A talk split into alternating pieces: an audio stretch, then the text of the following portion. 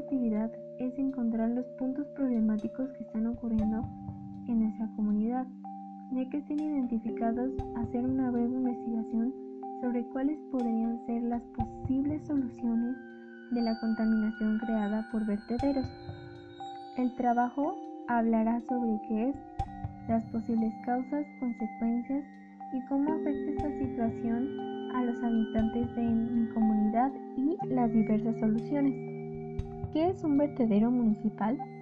Es aquel que el gobierno municipal escoge luego de haber estudiado detenidamente los aspectos sociales, ambientales y económicos pertinentes. Este tipo de vertedero también se denomina sanitario o controlado y su impacto en el medio ambiente depende de la eficacia de las medidas tomadas por el organismo responsable de su creación. La causa principal del requerimiento de un vertedero es la recolección y transporte de residuos sólidos y sus consecuencias la contaminación de suelos, aire y agua, subterránea y superficial, la presencia de animales transmisores de enfermedades, insectos, microorganismos, roedores, etc. A lo que se suman los efectos adversos derivados de la quema incontrolada, deliberada o espontánea de basura. Soluciones. A pesar de todo, una solución es posible y depende del compromiso de cada integrante de la sociedad.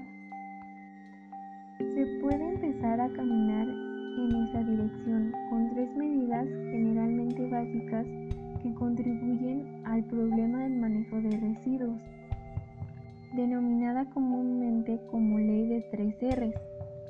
Esto puede llevar consigo la disminución en cantidad y toxicidad de la basura que generamos.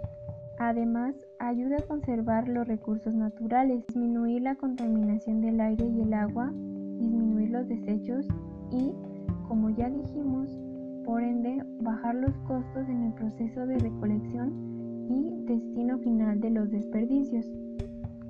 Y en esta ocasión nombraremos algunos beneficios que traería una de las leyes de las tres R.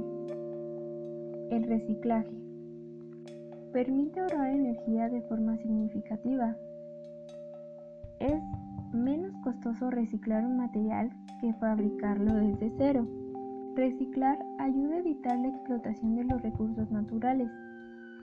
El reciclaje hace posible que los materiales originales puedan ser aprovechados con un nuevo uso, sin que sea necesario volver a usar un recurso natural para fabricarlos.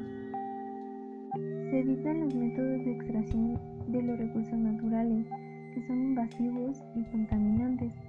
El reciclaje permite no sustraer nuevamente materia prima para su fabricación y se puede simplemente reciclar un material ya existente. Se reduce la contaminación, proporcionando una atmósfera más limpia. Reciclando ayudamos a reducir el daño producido al medio ambiente. Se conserva el medio ambiente ya que permite reducir la cantidad de desechos sólidos que llegan a los vertederos. Esto hace posible que los vertederos ocupen menos espacio e incluso puedan llegar a cerrarse. Permite alargar la vida útil de los vertederos, ya que llena a un menor ritmo evitando que se abran más vertederos. Si depositamos los desechos que generamos en el contenedor correspondiente para que sean reciclados se reducen los costos de recolección y clasificación de residuos, ya que son las personas las que ayudan a realizar dicha labor. Incluso en algunos centros de reciclaje ofrecen una compensación económica por llevar material reciclable como latas y botellas de plástico por lo que puedes obtener un pequeño ingreso extra reciclando.